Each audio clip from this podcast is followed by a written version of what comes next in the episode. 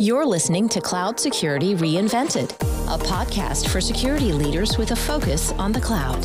Learn best practices from fellow security professionals and how they disconnect from it all at the end of the day. Cloud Security Reinvented.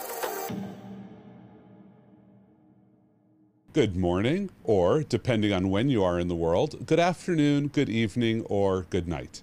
Welcome to Cloud Security Reinvented. I'm your host, Andy Ellis. Before I introduce our guest for the week, a quick word from our sponsor, Orca Security. Orca provides agentless security and compliance for your public cloud infrastructure, enabling you to detect and prioritize security risks in minutes, not months. Thank you, Orca. I'm here with Dan Walsh, C I S O of VillageMD. Welcome, Dan. Thanks, Andy. It's good to be here this, today. Well, thanks for joining us today. Across a career, you know, we as professionals grow, and the world that we're in is changing. So today we're going to get some insight from you, especially as we look at the transition that's happened over the last decade or two from the on-premise world that I think a lot of us started our careers in to the world of cloud that has become the default model for I T infrastructure. So I want to talk a little about your career journey to begin with. You got your start really at Vanguard in business operations, but then you moved into information security at United Health Group. So that transition must be interesting. You know, you changed career fields and you changed industries. And what was that like for you? Great question. So I actually started my career at Vanguard as a data miner, and you know, very quickly understood the power that data could, like a story that data could tell, mm-hmm. and was able to get actually some really great, what I would say, kind of professional and work-related accomplishments from some of the insights that we derived from that data, including saving like real money, hard dollars for the company at the time. And because of that, it opened up a lot of opportunities to kind of move into almost like a chief of staff role in our technology, on the technology side of the house, in operations. It was essentially like a chief of staff role that, that had everything to do with like developing applications and implementing new systems. And so that's where the operations term came from. They really didn't have a good a good title for that. Yep. But I but I pretty much did everything. I did the metrics for the principal of the department. I did, back in the day, it was called S A S seventy. So oh my so God, look, I remember that. Yep. So looking at the controls that we had in our environment for our regulators and auditors, and then also looking at what were some of the security aspects that we needed to kind of stay on top of as an organization. And then in two thousand eight, we had the whole Lehman Brothers, like the crash in September, if you all remember that. And I realized that I was working at Vanguard. All my money was at Vanguard. My wife's job was at Vanguard. All her money was at Vanguard. And I decided that I wanted to diversify my life a little bit. And also, I, I wanted, I was excited about moving into what I think are the three, um, the three most interesting fields or industries, which in my opinion are telecommunications, healthcare, and technology, because I think that even today, right, and this mm-hmm. is like years later, those are the industries with the most opportunity. So I really targeted a search around companies in those industries, and the first company that came along with a great opportunity was United Health Group. And I transitioned into being a project manager, leading large multi-million dollar technology and security projects. Did that for about a year, brought home some really poorly managed projects that I had inherited and turned them around. Mm-hmm. And then at the end of that year, because United had a time and job requirement of a year before you can move on, I had multiple options at a director level. And my boss said, well, why don't we create a role for you here? What do you want to do? And I said, I would like to lead mobile and web application development for our particular like department that we had. Yep. And so opened up that role, and was always very passionate about making sure that our the, the applications that we developed were secure, which caught the attention of our security team. And then eventually I transitioned into kind of working on the security team at Health Group, which kicked off my security career. That's an amazing sort of transition and insertion into the security career field. And I think too many people think about the way into security is always at the bottom. Like, how do I get a job with eyes on glass? And don't think about, oh, demonstrate interest in security and move laterally almost to the same job, but on the other side of the house. That's right, because I think what people don't realize that are outside of security is inside of security is extraordinarily messy. And so if you're looking at a business unit or a technology group that has security like really under wraps and squared away, you're like, wow, I, I actually want to bring that into my team, into right. the security team. If I can find an engineering team that scans their source code for open source vulnerabilities, that makes sure that their cloud infrastructure access and vulnerabilities are managed very well, like I'm going to pull those people into my, I want them. I mean, they're, right, they're you basically you have to figure out how they evangelized it within their correct. organization. So yes. you evangelize it to everyone. That's right. How do we spread the goodness? Yeah. No, I love yep. that. I think often we think about how do we take good security people and push them into the organization to be better levers, but we don't often think about bringing them in to improve yep. our own capabilities. You know, it's probably a, a little arrogant blind spot many of us have in the security field. It is, and I think it's natural a bit because ninety percent of the time that is the case. ninety percent of the time we feel like we're the only ones that are concerned about this. We're the only ones yep. that understand the control environment. We're the only ones that are worried about the fact that we flagged a critical vulnerability for our business and it's been thirty days and they haven't done anything with it. Mm-hmm. um, or maybe longer, hopefully not. But it puts, a lot of times it is, right, if we're being yeah. honest. We're being honest, and sometimes yeah. it's years. Yeah, if we're being honest, it could be like, you know, three hundred sixty-five days. And so, yeah, I think, you know, whenever you find that, it's very attractive. And, and it really opens up opportunities for people who are trying to get their foot in the door. I think yep. the people that are like, I'm just going to do my day job and get a bunch of certifications or go get a mastery in cybersecurity, but not actually apply security in the job at where they're at, are really doing themselves a disservice. That's really fantastic insight. I like that. You then spent over ten years now in the healthcare industry at United, then at Rally, now at VillageMD. You know, how have you seen security change as cloud became prevalent across that transition? I would say that security in the last fifteen years for sure, and some of the last ten has been moving away, especially in healthcare, where at first it, it felt like it was very, we have our policies, we have our administrative controls, we'll do a pen test annually, we've got a S O C, we've got a N O C. Mm-hmm.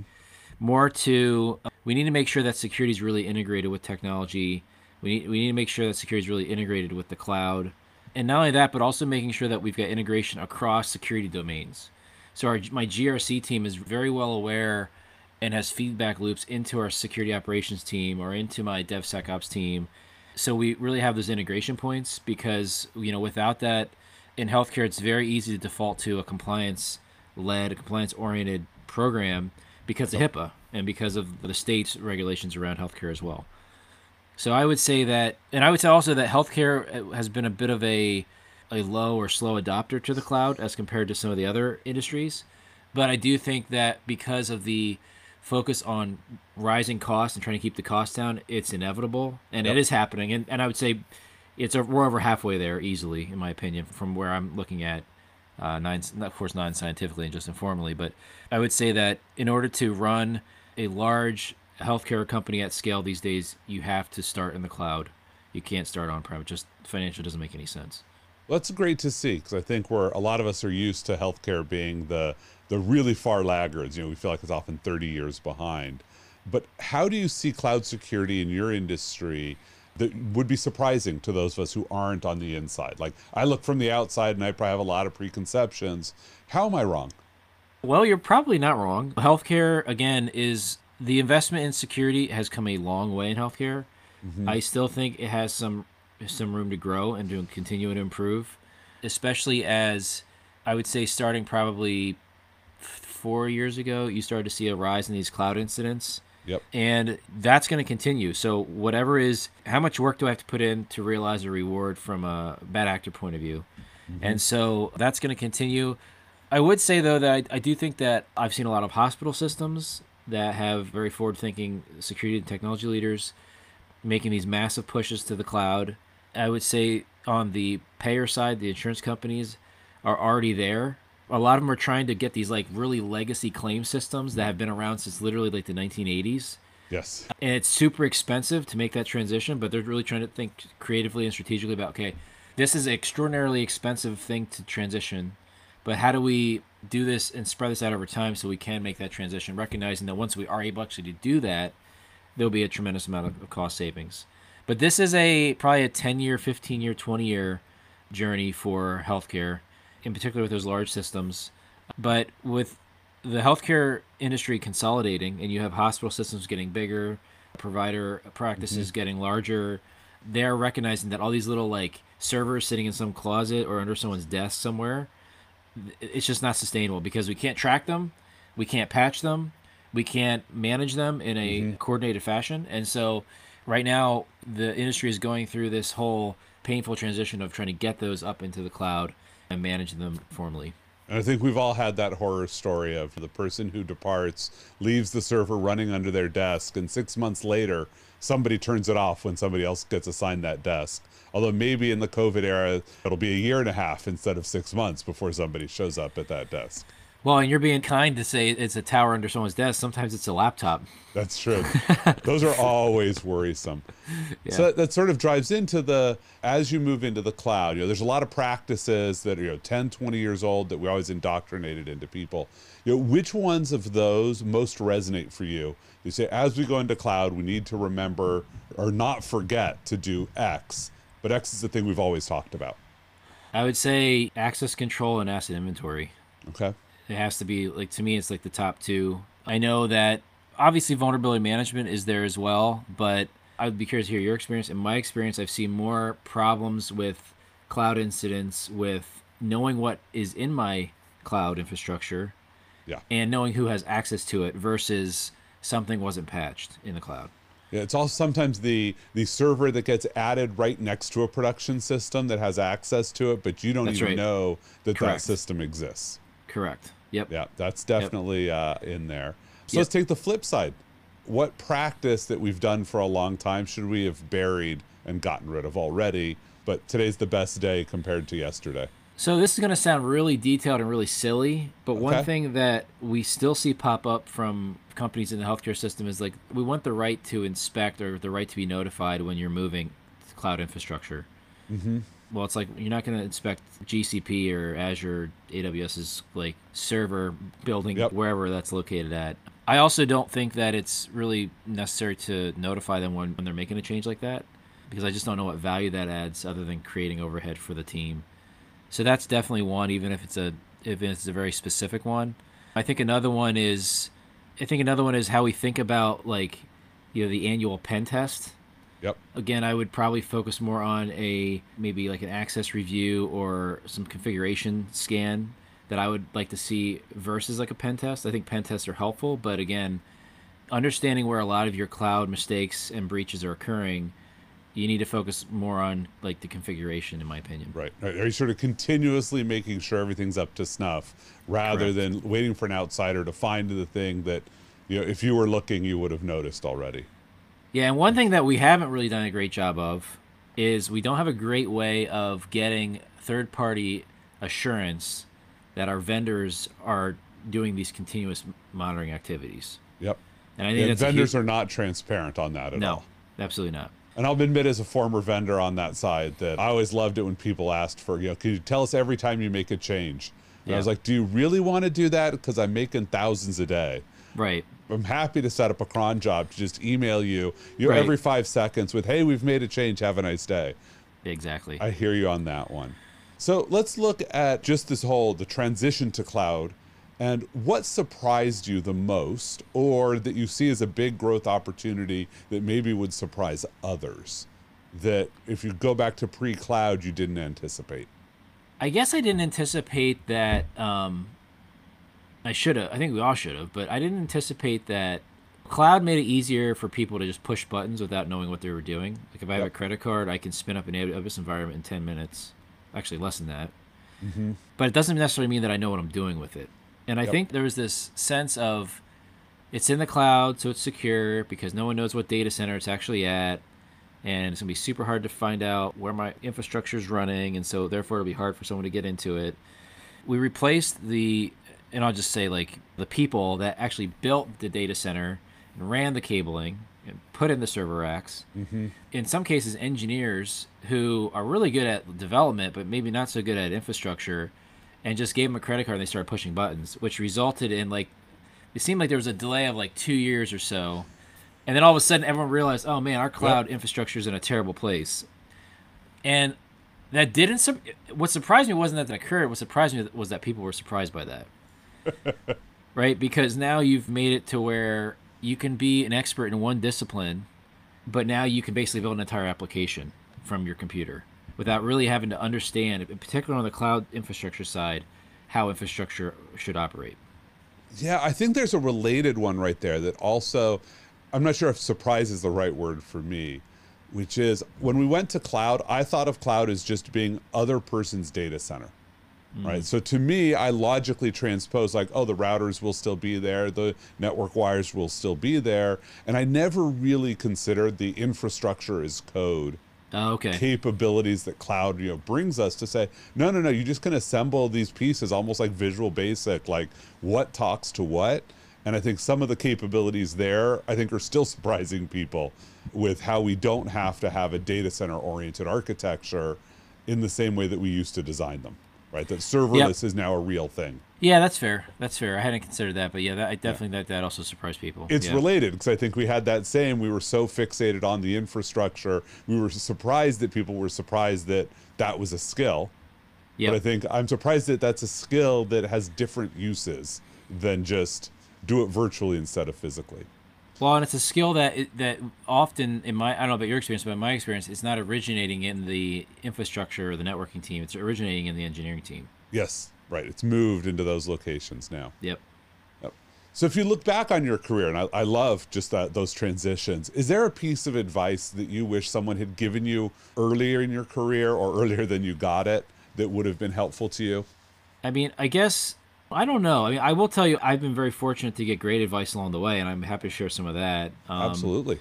I, just to give some background, you know, I grew up, I did not grow up with internships like in college and high school. I grew up working on a cattle farm. I learned how to do everything from welding to harvesting crops to, I could stud a wall and build a house, pour concrete. I did not know how to, I was very interested in computers and I played around with them a lot, but I, I didn't have any sort of formal training. And so I have an M B A, but I got that after I graduated from undergrad. And so going into the workforce, I was very green. I just knew how to work hard and I knew yep. how to be curious. And my first manager at United Health Group, her name was Cecilia, and she taught me a lot. She taught me how to be tough. She taught me how to be direct, how to get to the brass tacks and the bottom line. I remember when I first started with her, she would say, you have to have coins in the bank with me, meaning like you yep. have to like earn my trust. And so that was a huge lesson to like build trust with people, because really that's what security is all about. Like a lot of people complain about like, how do I get into security? And so-and-so just hired their friend and I really wish they would have hired me because I think I might be more qualified. And I think what people miss is like that trust, you don't have trust with them. Yep. And since we're in the business of trust, that's why it might feel like sometimes it's a club, when in reality it's not, because the reality of it is, is am I going to hire somebody that I trust or am I going to hire somebody that I don't trust? And nine times out of ten, that's the, not a hard question to answer. Yep. And so Cecilia's advice to me was, you know, work hard, be excellent, and build trust. Assume that there is no trust. Like it was almost like she taught me about the concept of zero trust relation from a relationship point of view. Yeah. But it's very true. And then the other thing that she told me was, and this is back in the day when your Cisco phone would ring and you'd see the person's name, right? And she would say, when that name lights up, what's the first thought you have in your head? So if you're calling somebody, so if I'm calling Andy Ellis yep. and you see Dan Walsh pops up, are you groaning?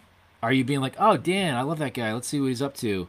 Are you saying, I mean, now when people see my phone, it's probably like, oh, my God, what incident is, or what's going on now, right? Yep. I used to have a peer who who said every time he answered the phone, he's like, what's wrong? Yeah, exactly. But it's very important to build relationships prior to there being a problem. Yep. And so I would say, you know, that's probably the other thing. And then the one thing that I've just done as good practice, which has benefited me tremendously, that mm-hmm. I would advise people is, you don't have to be the expert in the domain that you're managing, but I would say that you need to get more than an inch deep in it yep. in order to make sure you hire the right person for it. So I don't go an inch deep in DevSecOps. I can go probably six inches deep. I can't go a mile deep, mm-hmm. but I can go six inches deep. And I can ask the right questions to know to hire someone who's an all-star.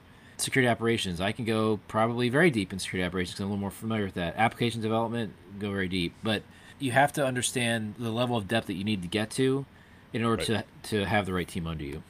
Yeah, and then you have to know where your depth stops, and you need to trust when the people beneath you say that you're wrong about something, right? That your mental model Correct. Doesn't apply. And that's, that's right. I think, a, a challenge for a lot of folks. But I really like the coins in the bank model around trust, because I often think about it just in terms of success execution, which is, you know, I tell everybody I know who does a job transition, like in your first ninety days, anything you deliver lets you deliver more things over the next year. Correct. But I like thinking about it as trust also, building up trustworthiness, not just reliability. Right. Yeah. So when you think about the future of technology, right? You know, which has built up a lot of coin in our bank, I think. What are you most excited about looking forward over the next five or ten years? And that can be like in your career field or anywhere. So there's one thing that I'm very passionate about solving, and it's a buzzword, so I'm probably embarrassed to even say it, but I am very interested in solving the software supply chain problem. Yep. To me, first-party risks that we generate in our business versus third-party risks that we inherit because we rely on third parties, I think what we're going to see, if we're successful, will be the decentralization of all that. And essentially what we need to think about security is we're all first party. And I think the reason why that doesn't happen a lot today is because if I'm working with a partner, I'm either a customer or a vendor, depending on which way the money's flowing, the other side does not want to admit like, hey, this is where I've got vulnerabilities. This is where I have weaknesses in my program. This is where I need to mature. And if we all kind of took a step back and realized like everybody has that thing, Even yep. even companies that are throwing, bill like I'm talking billions, Andy, billions of dollars. Mm-hmm. There are Fortune ten companies that spend over multiple billions of dollars a year in security yep. that still have major problems. Oh, absolutely. Right? And so it, it, it employing hundreds and thousands of people. And so I think if we were, we would just understand kind of where that risk is coming from, I think it would make the business a better partner. And I think it would make these first and third party relationships a lot stronger. And we would have more of a sense of camaraderie and kind of like community ownership of the security problems that we have. And so I think that some of the software supply chain stuff, if it's solved properly, will do some of that because it's going to require a level of transparency that we don't currently have right now. Yep. And so I'm pretty excited about that. Yeah, I, I'm not surprised on your perception that the, the sort of the bigger they are, the, the bigger their issues are. My experience is coming out of a very large vendor is that the bigger a company is, the more likely it is to isolate how it does third-party risk management from the business. Right. And so they're so fixated on, you know, do you meet this standard bar that they don't even ask the question of, and how are we going to use this technology and how are we exposed to it? And I would have banks that would spend, I don't even want to think about how many people hours or really people years every year auditing and assessing, and they never said, oh, hey, look, we're passing around a login token in clear text in a U R L string that's dropping into a log file. And you're like, as soon as we spot that, you know, we're the ones who bring it up, but the third-party risk management team never would have spotted it because they'd separated that out because it was happening at such scale that they had a dedicated team just to do audit. Correct. Around that. Correct. Yeah. So this is a stressful career field. Like we got a lot of stuff we have to worry about. How do you unwind and get away from that stress and recharge yourself? Well, I have a young family. I've got yep. a two-year-old son, a four-year-old son, a six-year-old daughter, and a lovely wife. So the work might wife. be the unwinding place. You know what? They're different stress stressors yep. in different ways. And so I love spending time with my kids. I love watching mm-hmm. them, teaching them how to play like sports or board yep. games or whatever. So I like to do that. I've recently, recently, and hopefully I'll stay on the wagon, have been working out more and exercising. Awesome. Uh, and so that makes me feel really good, even if it is late at night, you know, after the kids are in bed. What's your exercise um, of choice? Right. So I, right now I'm doing, a, I have like those Bowflex, like ninety pound dumbbells that are adjustable. And so yep. I just do that and like push ups and pull ups and. Okay, great. Some you know, basic strength workout. training yep. and Pilates. Yep. Fantastic. Yep. Yep. We've got a treadmill, so I'll walk or run on that, but just trying to get back into it. I have a milestone birthday tomorrow, actually. Happy um, birthday. Thank you. Thank you. So It's so, good uh, to turn thirty. Yeah, I wish. ten more years. So yeah, that, that's been good. But yeah, I'd say I do that. I really love reading. I love history. Mm-hmm. Um, so either reading or, or watching a documentary with an interesting perspective is always good as well. And then I do like, going back to my farm days, I do like landscaping and gardening and things like that. So you might find me out in my yard planting a vegetable garden or a flower garden yeah. or something like that. Yeah, I got a raised vegetable garden right outside my window here, so I'm familiar with that. Mostly I just watch it. My wife's the one who does the hard work there. Nice, I just nice. eat the produce out of it. Very cool, very cool. So before we wrap up, is there any piece of wisdom we didn't cover that you would like to share with our listeners? Doesn't even have to be about technology. Great question. So I would say understand how the individual domains within your business or within your security team or within your technology team understand how they interact with each other and what the feedback loops are. Yep. And the more feedback loops and the more interactions that you can understand and perceive, the better off that you'll be in having kind of like an integrated like approach on things. If you're a security professional or you want to get into security and you think that G R C has nothing to do with engineering or application security or security operations, or you think security operations has nothing to do with governance or it has nothing to do with application development, then you're really missing a great opportunity to really understand how how security works. Because at the end of the day, security is really uh, a business function that's really woven throughout the organization. And if you can understand those feedback loops, you'll really understand how security works, and you'll be able to be a, a really good security leader, either on the security team or outside of the security team. It doesn't necessarily have to be inside. Yep. So I love that. That's uh, great to think of security as a complex system. So with that, we'll wrap ourselves up. So Dan, thanks for joining us. Listeners, we really do appreciate you dropping in. You can subscribe to us on all of your favorite platforms, whether it's Apple Podcasts, Spotify, uh, wherever that's going to be. And we'll see you on the other side. Thank you very much. Thank you for checking out this episode of Cloud Security Reinvented, brought to you by Orca Security. Orca Security detects and prioritizes cloud security risks for A W S, Microsoft Azure, and Google Cloud without the gaps in coverage, alert fatigue, and operational costs of agents. Please follow Cloud Security Reinvented wherever you listen to your favorite podcasts, or visit orca dot security slash podcast to get immediate access to all of the latest episodes.